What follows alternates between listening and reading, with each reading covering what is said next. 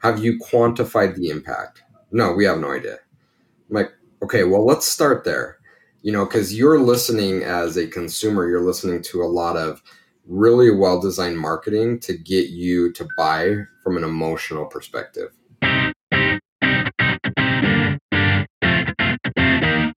Welcome to 33 Tangents, a weekly podcast featuring a rotating panel of co hosts that all work together in the same company but live in different areas of the world. The discussions cover a wide variety of topics from digital analytics to working remotely to current happenings in business and technology. Our regular day to day conversations often go off in various directions, and the goal of this podcast is to share our ideas and find new ways to engage with others.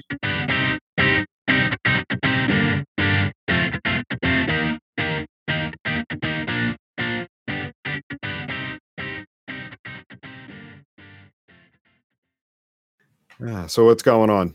What's new? Uh, clouds are rolling in. It has been nice the last four or five days, like sunshine, bright blue skies, beautiful. And I, mm. and I talked to people. I had a call with some some guys down in Miami this morning. They're like, "Oh, the weather here's so beautiful." I'm like, "Man, it's been beautiful here too." It's like blue skies. It's 28 degrees. Or 28 degrees. you know, I think I think you and I, I have had the the yeah, temperature discussion, but like yeah, like 28 degrees like that, you can go out in shorts and a t-shirt and it's fine. You know, it's mm-hmm. when it gets windy and some moisture in the air. dog's gonna bark at everything. Uh, that it that it gets it gets cold. But now I'm looking outside and it's cloudy. We're supposed to have five straight days of snow.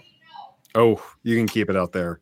It, it's it was nice yesterday. It's uh, gray and overcast today. Mm. Um, even though it's gray and overcast, it was still nice. I went out for a walk about two hours ago. Just took like a, a little loop around the neighborhood to get out of the house, and it was it wasn't cold, but it was just that gray and overcast. Yeah, yeah, that's what we're getting this afternoon. So, but we need the moisture, man. We haven't had we've had maybe two s- snowstorms this entire winter. Okay. No, no, snow on the ground, very little snow on the mountain. So we need some water. So mm-hmm. can deal with a few days of snow. So that is it. I probably should take a walk out in the park. I, man, I don't. It's probably been a week since I've been outside wandering around. Yeah. After, after we're done, that barks at everything. yeah, after we wrap up this, you should go, you know, take a walk and get outside. Yeah, it's crazy how like we've talked about this, how the days just blend together. I'm like, has it really been like five or six days since I've left the house? I'm like, yeah, I think so. Like I went grocery shopping on Sunday. That's the last time I went out. so yeah, no, they, they could easily blend together. Yeah. Yeah. How about you? Ah, you know, things are good. Things are good. Um, the trip last week was great. It, you know, it was, we, we talked about in the last episode just how crazy things were toward the end of the year and I know burned out I felt. So just like the extra time off just really it felt good. As we were driving home Sunday, I'm like, I'm ready to get back to work. I'm good now. That's good. Yeah, I'm glad it was a good time. The videos looked amazing. Looks like everyone had uh had a good time. So oh, we had a blast. It was great. Yeah. Yeah. That's awesome. Awesome. How was how busy was the park? Uh Monday through Thursday it wasn't that busy at all. Um, when I was just talking with Evan, I was telling him there were a couple rides we walked right on, like literally right into the ride vehicle. That's how thin it was. Friday it picked up uh, for for the holiday weekend. You know, people taking long weekends. It was crowded. Oh yeah, right, right. Are, so are they are they letting in people in full capacity, or are they just assuming that people thirty five percent capacity? Okay. Yeah. No, they've okay. got it down to thirty five percent capacity because that's how they socially distance in the park in the lines. So not everything is open, and the stuff that's closed, they're actually using that space to run the. Ah, uh, got you, got you. Okay. Yeah, so some of the rides, like not all the restaurants are open. So what they do is they use like the the restaurant space to to run the line through, so they can keep the line spread out. Very interesting. So yeah, how do they how do they manage that? Is it a, a first come do you queue, or do you have to buy tickets ahead of time to get in for certain dates? You have to purchase tickets uh, ahead of time and then when you you go in and you actually make a reservation for a park so there's oh, a reservation system okay. So after we bought our tickets, we kind of planned in like, you know, what, what days do we want to go where and uh, looking at, you know, different park times. And then so we went in and reserved those. So yeah, there there's times, especially like leading up to Christmas, that you couldn't get into parks because mm. they reached that 35% capacity. Right. Now with January 1st, you know, before January, you got one park one day and that was it. Uh, starting January 1st, after two o'clock, you could hop to a second park. Mm. So we How took advantage. there? Uh, there's four. Oh, okay. You know, for our listeners, um, I went to Walt Disney World last week. Um, so yeah, there's four parks. So, and we took advantage of it. You know, we get we get to the park as it opened, got a bunch of stuff done, and then would um, you know head to a second one for a couple of hours, and then right now everything is closing by seven or eight o'clock. So we would, um, you know, we get back to the hotel, baby would pass out pretty much as we got back. You know, we go to bed early. So then this way we were up early the next yeah, day. You know, very cool. Yeah. So yeah, they, that's how they do it is you have to reserve it. And then if they are honoring existing annual passes, but they're not selling any new ones right now. Mm. So there's de- depending upon your, you know, if you're staying at a Disney resort or not you know, do you have, you know, a theme park ticket versus an annual pass? Like there's different blackouts. Got and it. like, so like annual pass holders, they may not be able to reserve, you know, a an entry to one park, but those staying on, you know, at a Disney resort hotel can. Mm. Yeah, it's really interesting how all of these different companies are adapting to deal with, you know, what they have to deal with. So I'm, mm-hmm. I'm sure it's not ideal. And I saw another guy in my network that had just got back and didn't enjoy it, didn't enjoy the time there at the park because just said like having to wear masks and just the distancing just made it less enjoyable. And it's probably a personal choice on what you can enjoy and what you can and how you make use of the the time. But I mean, these these uh, companies are doing what they have to do to try to adapt mm-hmm. to a very challenging situation. Yeah, and I mean, there's trade offs right now on that, and like um, I've told a couple people, like for me, like we're we're that family that goes every 18 months to two years. You know, that that's one of our one of our vacation regular vacation spots. Um so and I try to say this without coming across as spoiled. We will be back. Right, we we we will. I thought you were going back. every year, to be honest. Well, we actually the, the, the last couple years we have gone every every year. We yeah. didn't go last year for for obvious reasons, um, but I, I don't want to sound spoiled, but you know, we'll be back. It's kind of one of our regular stops. Um, so for me, like the trade-offs of not everything is open, not all experiences are running right now. Um, certain limitations on um, you know, the park hopping. Like I'm the type of person like in the past I've I've hit all four parks in one day, you know, just for fun. You know, go hit a ride, go to a different park, hit a ride, like that kind of thing.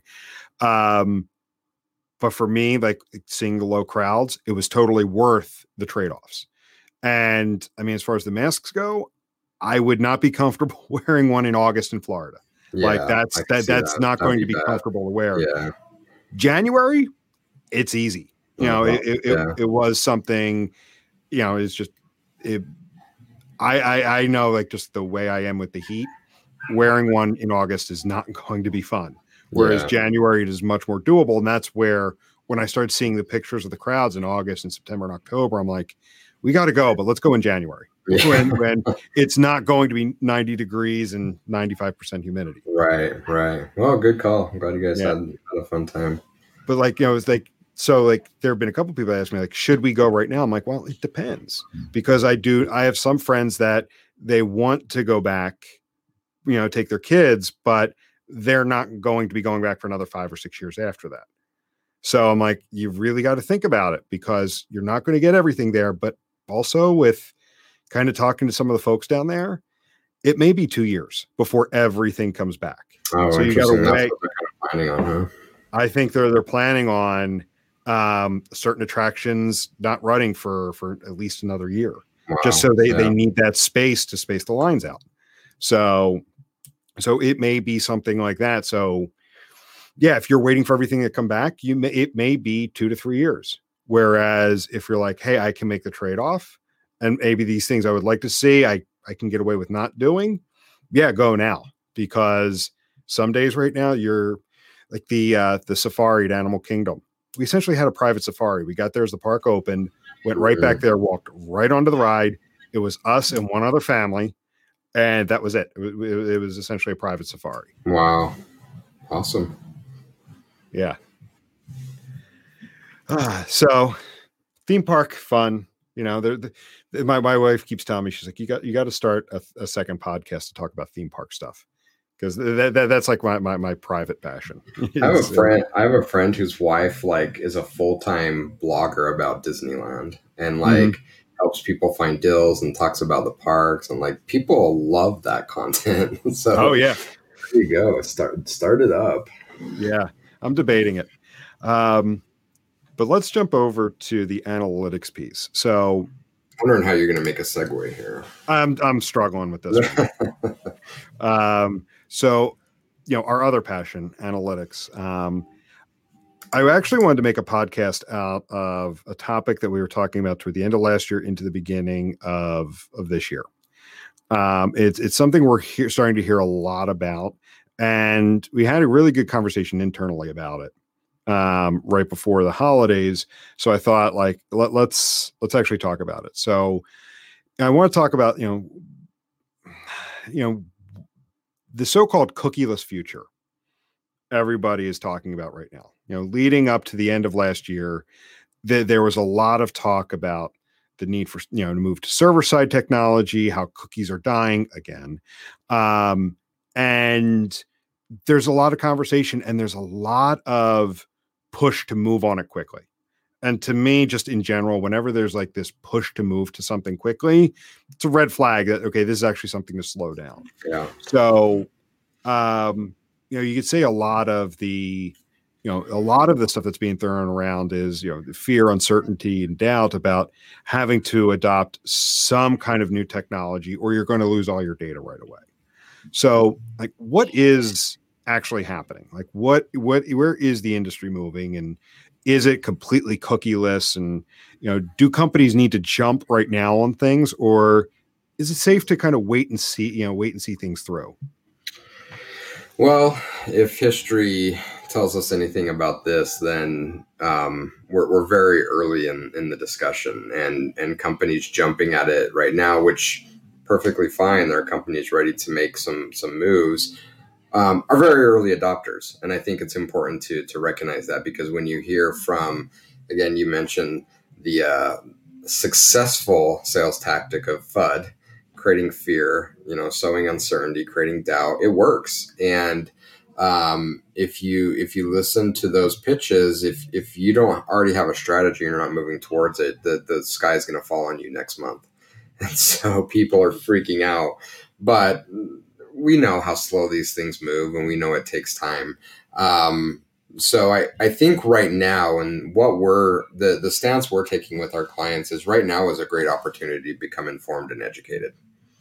Uh, you know, we don't need to be making drastic implementation decisions right now. We don't need to be going out and buying new technologies right now. Um, but something is happening. Things are changing, we've obviously seen this moving for several years, specifically with uh, with Apple um, and kind of locking down the browser with with ITP. Um, so there's there's something there, and this is happening, but it's not something that you know we're advising our clients to panic and and make some rush decisions on. But better use this as an opportunity to get educated, so you can make smart decisions for your your company, and you can also be in a better place to kind of reject getting pulled into that FUD cycle that if you're not getting hit up right now from a vendor with it, you will this quarter for sure. Um, if not this quarter, next. Like it's it's happening. You know, people are are definitely latching on to this because it's an unknown and it sounds really scary, and you can sell software and services with that that unknown. Pulling up my notes here to go through what we had talked through. You mentioned um, kind of cookieless. Uh, I was on a call yesterday or yesterday or the day before with some friends from the UK and we were talking about this and they're like, you know what's not cookieless, right? You know cookies aren't going away, right? I'm like, I know. Um, but I think it's also important to um, use the term that unfortunately has been widely adopted, like globally. Um, you know you can you can walk into any number of different companies and say you know talk to me about cookieless and instantly they're like oh yeah we're freaked out because blah blah blah you know so it, it's un, it's mm-hmm. an unfortunate name but the branding has has stuck um, and so cookieless is kind of what it's it's being it's it's being referred to um, but it means so many different things to so many different people um, and what I've found is there's really kind of two different takes on it. You have um, what I would call the um, ad tech take. Um, so more of your your ad buys and your marketing space and your marketing agencies have one take on it. Um, and then from our perspective, I think we have a, a, slightly different take, and I've been calling that the kind of analytics personalization take. Um, and from the the Martech ad tech space, it, it, really could be a death of a cookie for them. Uh, you know what what they're seeing is, and this has been like the slowest moving train wreck in history is the death of the third party cookie. Um, you know, this was a discussion I remember being in uh, in the early 2000s at Omniture when um, when they were talking about the death of the cookie. And I, I, remember lots of folks at Omniture panicking, saying, "Oh no, if the third party cookie goes away, we're dead. Like we're gonna have to go get jobs somewhere else. What are we gonna do?" That was the early 2000s. We're now 2021 or something, right? Um, mm-hmm. So this has been happening for a while, but it looks like we're probably finally there with the third party cookie.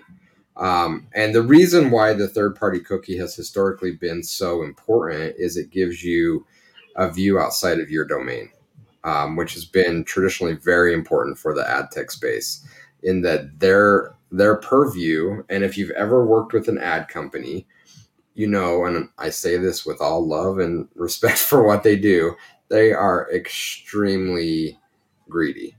They want to take credit for every conversion that could have ever possibly happened on your site. So in order to do that, they want to report as high up in the funnel as possible. And that's what a third party cookie allows you to do. You you can see what is called a view through, through to click through, through to conversion, meaning if you just viewed the ad with a third party cookie implementation, you can you can get metrics on that view.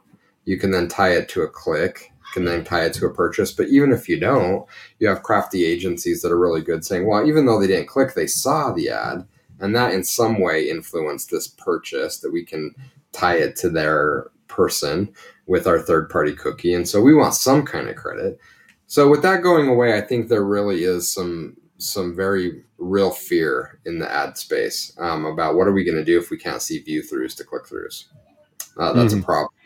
Um, we've never really had that problem in analytics because it's never been something we've natively reported on.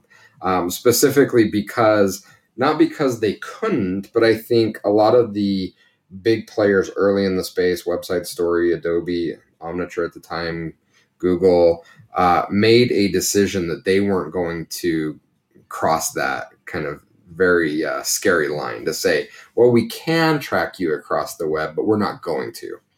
Because if you remember back in the early days of of analytics tracking, it was it was what a lot of people really feared and that was well what's stopping you to see well jim went to google and then jim went to delta.com and then jim went to um, check out some blogs on the park and then he went to the park's website.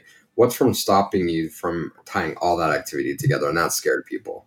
Um, and so from a analytics perspective that was never really something we went down that path on because the vendors just didn't offer it you know we weren't analyzing that level of data. What we analyzed was once they landed on the site what did they do?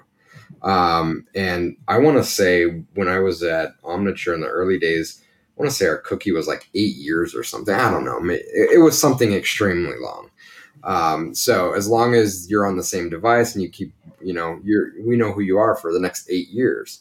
Uh, and then with browser regulations and tightening of the rules that has slowly gone down to two years and then gone down to a year.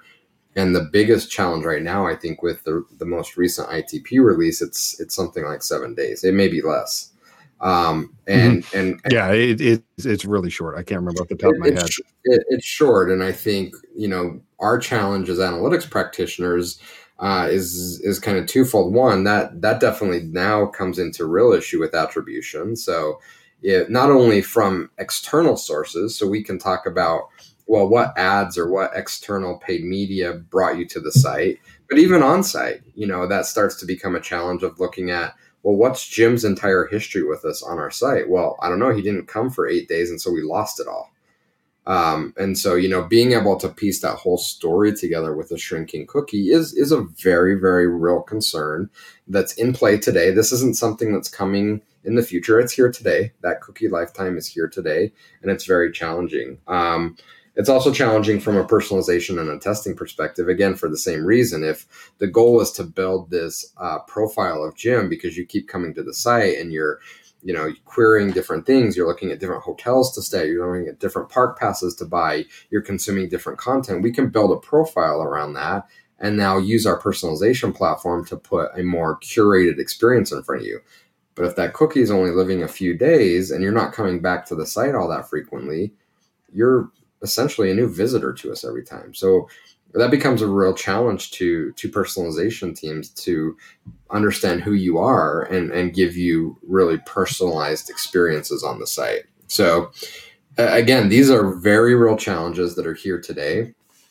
Um and that is the challenge. And i and maybe the fear is is that those are going to shrink even more um but that challenge is here today and it was here before today um nothing new is changing necessarily tomorrow so, what does that mean? What should we do? When, and what are the next steps? That's really where we're at right now.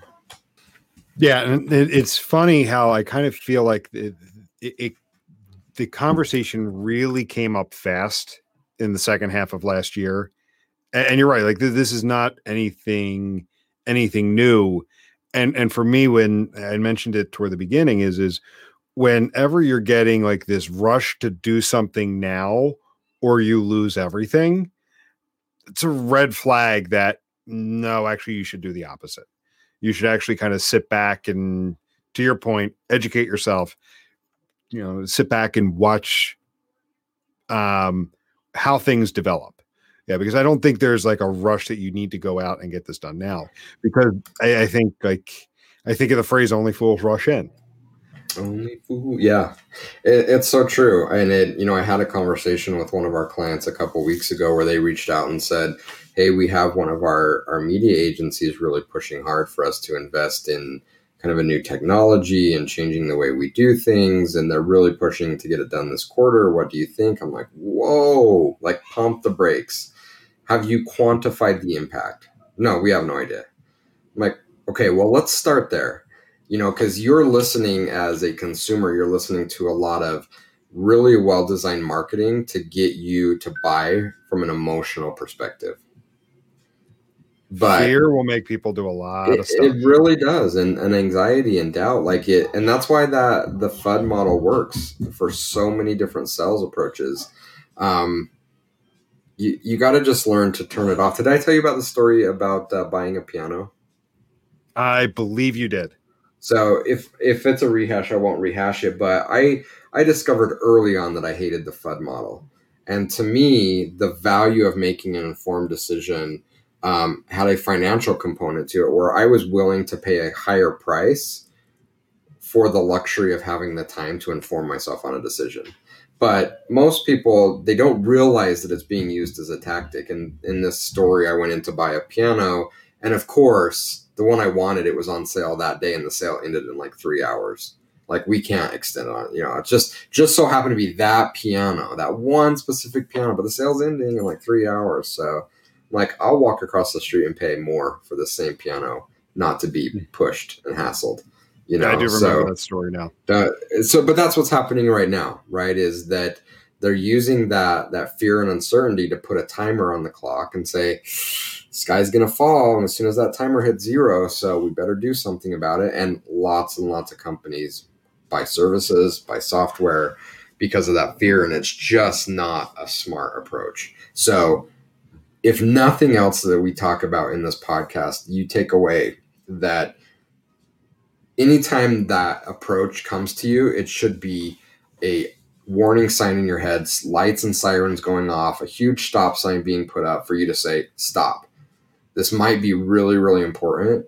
And I'm going to use this opportunity to really think through what is best for me and, and my company um, and not get sucked into that well i got to do something right now because of this this fear so but it's happening mm-hmm. and, I'm seeing it and i'm not gonna i'm not gonna name names but i sat in on a conversation with the agency and a um, massive social media platform that lots of companies spend billions of dollars on and um, they were pitching really really hard that all of their clients needed to go to a server side implementation that was going to solve everything um, which I agree. If they have it figured out, it will solve a lot of problems. I I I, I saw their diagrams and I I piped up. I tried to remain quiet, but eventually I said, "Well, wait a minute. I, it looks like you're setting a cookie still."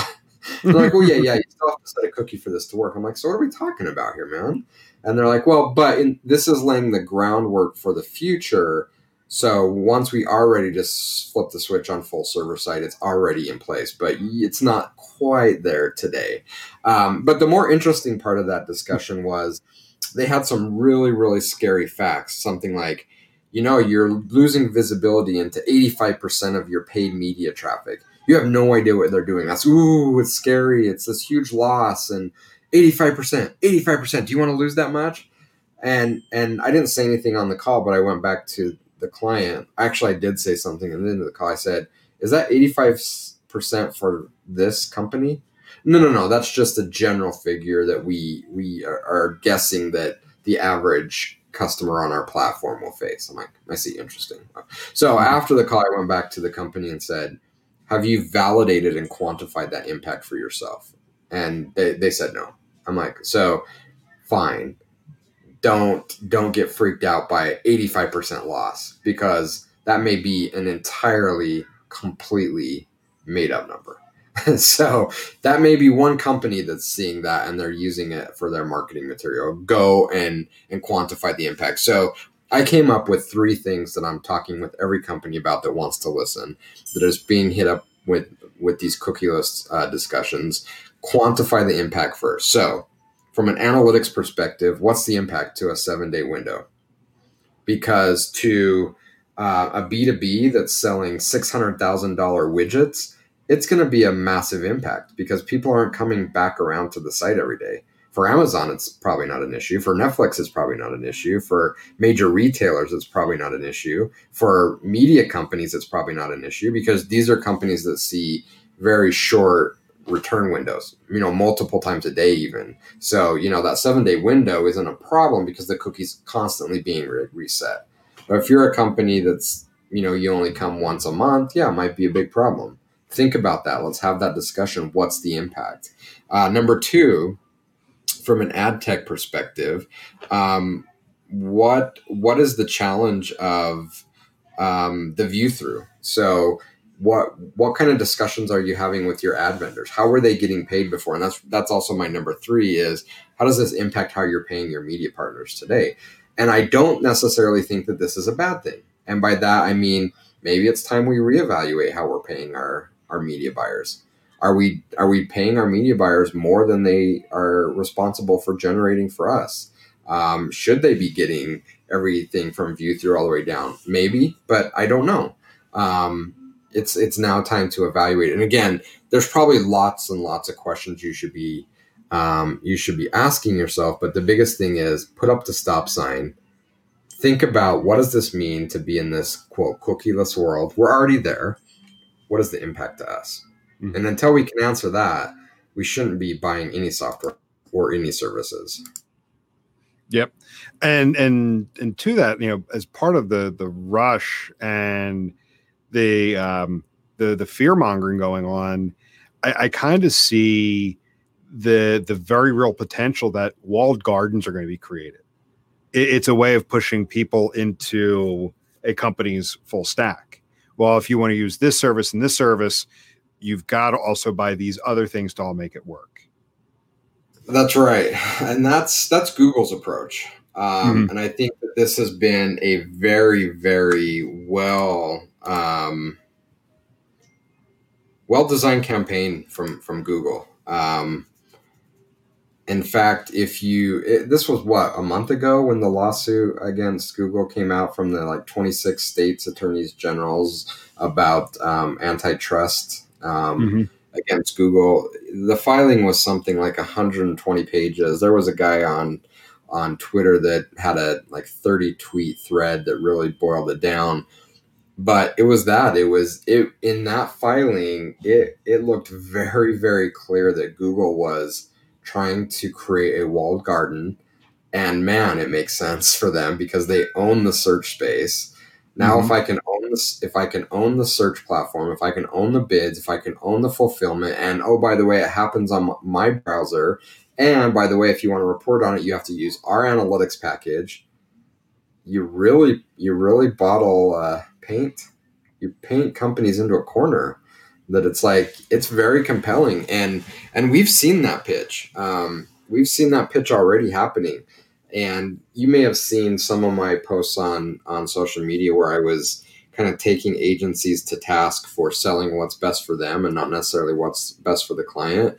Uh, we're we're only a few weeks into 2021 and i've already seen two pitches to two different companies by agencies um, pitching a full migration to 100% google cloud platform um, and let me be the first to say that may absolutely be right for a specific company or for even one of these companies. But until we evaluate that, we don't know. My my concern is the vast majority of the people of the agencies in this ecosystem have a reseller agreement with the big players. And and they they they don't call it reseller a lot. They call it by a much softer name, a partner. This is our mm-hmm. partner network. It's not a partner. It is a reseller. Um, whether it's Adobe or Google or anyone else in between, they call it partner program. They want to say that we're we're friendly with our partners. We have these strong partner pro- programs. It's all BS. They they don't want partners. They want an extension of their sales team, and they want to cultivate partners as resellers that are going to go out into the field and strongly sell their their platforms.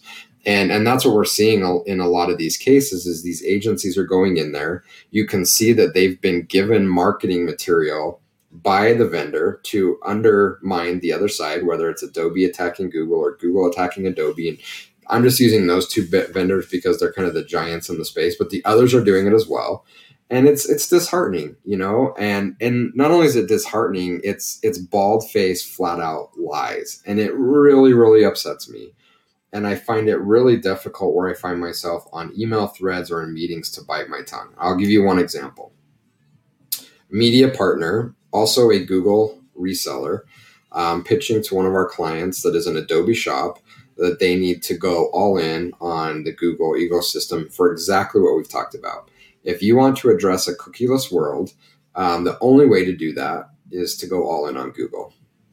And again, that may be a perfectly valid solution for our, for our client to evaluate. However, if you read the pitch deck that this agency put in place, it was filled with just absolute lies.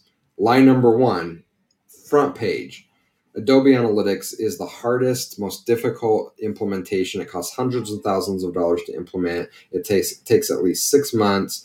Uh, Google, five minutes. It's one tag. I'm like, what kind of bullshit is this? Like, they're the exact same. Realistically, you can install Adobe as one tag in five minutes. It's all depending on what you want to get out of the implementation. And you can make an extremely complicated, robust Google implementation that costs hundreds of thousands of dollars to implement, takes months to implement. But again, that doesn't sell software, that doesn't sell services. So they're, they're lying about that. They're lying about the um, capabilities and on down the list. And I think I noted five or six like just absolute lies that could be easily retorted um, in the deck. But to most companies and to to our to our client, they heard that and they never called it out because they hadn't thought about it. They're like, well, if they're saying this is what it is, it must be what it is. I'm like, no, it isn't what it is. You know, they're absolutely lying to you. They're lying to you because they have a vested interest in selling you Google because they're going to get paid more money. They can sell you more services and they're going to get a kickback from Google for selling their platform. And it's just really disappointing um, that agencies are, are doing this. It it makes our job a lot more difficult because mm-hmm. so many companies out there have such horrible experiences with consulting, and this is why. And then we come around, and we say, "Well, we're different." And they're like, "Yeah, right. You know, you, you guys all suck." Well, you made me think of something. Uh, so ten years ago or so, I interviewed with this this one agency, and it was when you know it, it was when tag managers were really starting to to hit, hit the ground running. It was right before GTM, but you you had several in in the market, and um, when I went in for the interview, they were asking, "Well, do you have experience with this tag manager?" I'm like, "No, no, not that one, but I've worked with these other two and the concept is similar, right? Learning the UI is nothing. The concept, it's understanding the concept and how to actually architect a solution using a tag manager.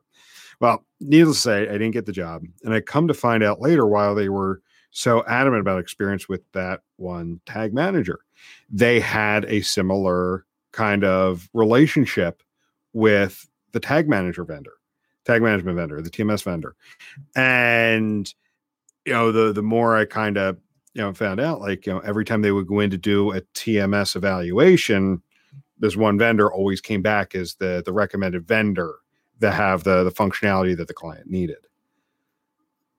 Yeah, it's just it's so frustrating. I don't know how you I don't know how you stop that, and I don't know what you do, but hopefully there are other voices of reason out there that that try to keep things in balance and in check, and that's kind of what I've we've positioned our role as being right is that we may we may make less revenue um, but we're going to do it the right way we're going to do it the ethical way and hopefully you know that's our role in the world to play that that counterbalance to to this whole argument so we could probably have a whole podcast on agency setups and what's right and what's wrong and you know you've been in the space you've had lots of experience and we could probably talk about that for for hours um, yeah, but, I you made me think of something else too. Like, you know, you're talking about like you know, the, the the reseller agreements pitched as as partnerships. Yeah. The other one, um, yeah, I, I guy I worked with years ago called them um, Barney partnerships. I love you, you love me. you know, you just kind of like all share the love, and hopefully you're just tr- what you're just trying to do is share client bases. Yeah, I, I used to call them paper partnerships, um, mm-hmm. where you know companies would come to me and they said, "Hey, we want to." we want to talk to you about a partnership. I said, for before we go any further, I'm not interested in a paper partnership. I'm like, what do you mean? I'm like, you know, where we sign your paper and you sign ours, then we put our logos on each other's site and say we're friends, and then you're going to be friends with us more if we sell more of your products. I'm like, I'm not interested in that. A partnership is about investing in each other and and helping each other grow and making what it is you're jointly doing better and I've constantly gone back to the companies we've worked with, and I've had these conversations with Adobe, I've had these conversations with Google, um, and I've had these conversations with Optimizely and, and a few a handful of other companies where I said, you know, I, I get it. We're we're a small shop, and when you look at your sales readout every quarter, 33 sticks is probably on page 87. You know, Accenture and Sapient and Razorfish and whatever fill in the blank EY, they're going to dominate the first page. And your second page is going to be your middle tier clients that are bought in at your premium level and have built out a sales arm to be an extension of your sales team. I get that that's a value, but you also need to look at another opportunity to partner with people that are truly invested in making your company and your partners better. And I feel like that is what we do. If we're engaged with an Adobe partner, we're making them better we're making that partner more referenceable. They're going to buy more Adobe products. They're going to have a longer lifetime value. They're going to be happier with the product. They're going to get more value out of the product. Um, when we work with Adobe to provide feedback and direction on what's working and what's not working, we're helping refine their processes. The people on the ground get it and appreciate it. And I think that's what helps keep us going. But from a company to company perspective, Adobe doesn't give a crap about 33 sticks, and rightfully so, because we don't generate any money for them according to their mm-hmm. sales spreadsheets mm-hmm. right and and that's yeah. the frustrating things because i think there's there's so much value there to having a real partnership but in in the short term what did you do for me this quarter basis i understand that it's hard to quantify that in dollars and that's what that's what fuels these these programs mm-hmm. Yeah, and and honestly, you know, you asked the question like, what what could you do, what what could be done? I, I don't know. I think as long as everybody's making money, it's it's not going away anytime soon. Yeah, you know, the only thing is is maybe try to plant the seeds with some folks that eventually will bear some kind of fruit that because right now this is this is the major rush to do something right now you know the cookieless future is and when i say that and it's going to be the title of this episode i'm doing with quotes. Because you know it is because we both know it's not really cookieless but like what everyone's screaming about with the the so-called cookieless future that's coming to your point it's used to to sell software. Nine months from now 12 months from now there's going to be some other mm. kind of technology yeah. boogeyman that's coming and it's and it's sad because um it it creates this landscape where we're in where it's almost like we're operating in a garbage dump, a junkyard. You know, there's just so much refuge all around us, and it's because of this. And again, let me be very clear: it, there is something here. You know, there's something here that needs to be addressed. But buying into fear and just buying more stuff now is only adding to the problem. And the bigger picture that you point out is is absolutely spot on um, and it's it saddens me, but it's the world we live in that we're a quarter by quarter driven world, and these companies know it. Um, these big companies like Adobe and Google, they arm their partners with marketing. You can go to their partner portal and download all the marketing slicks that show you how to sow FUD and go in there and say, "Oh, cookieless world, ah, how do you solve it here? Buy this." You know, mm-hmm. and, and and it drives quarterly sales, and that's what's important. Um, we need more people to think more sustainable and more long term. And you know, we recently did a redo of our website, um, and that was a big focus for us. Is we want to we want to be the voice of sustainability. Uh, there's a lot of waste. There's too much waste, and there's too much promise going left unfulfilled because of it.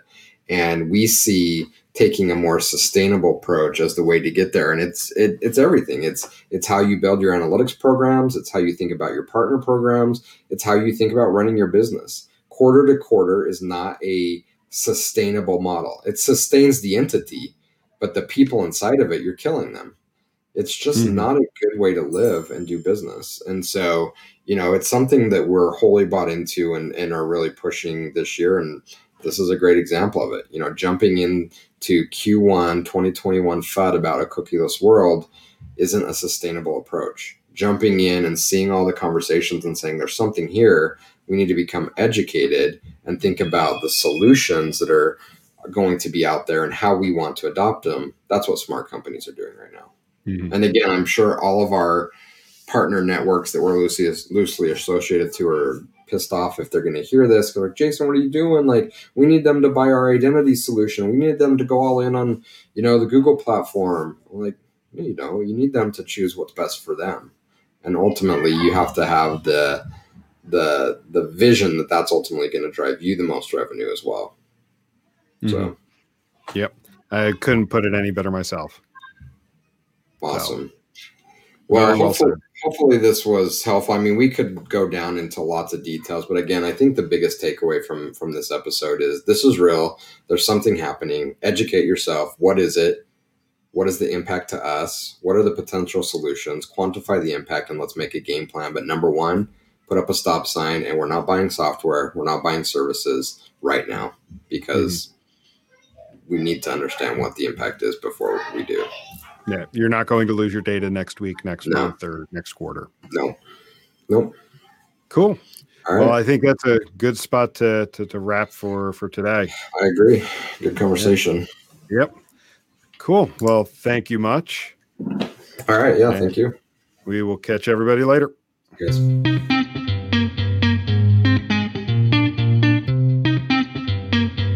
Thank you for listening to this week's episode of 33 Tangents. If you enjoyed what you heard, please rate and review the show on your favorite podcast aggregator so others can find us.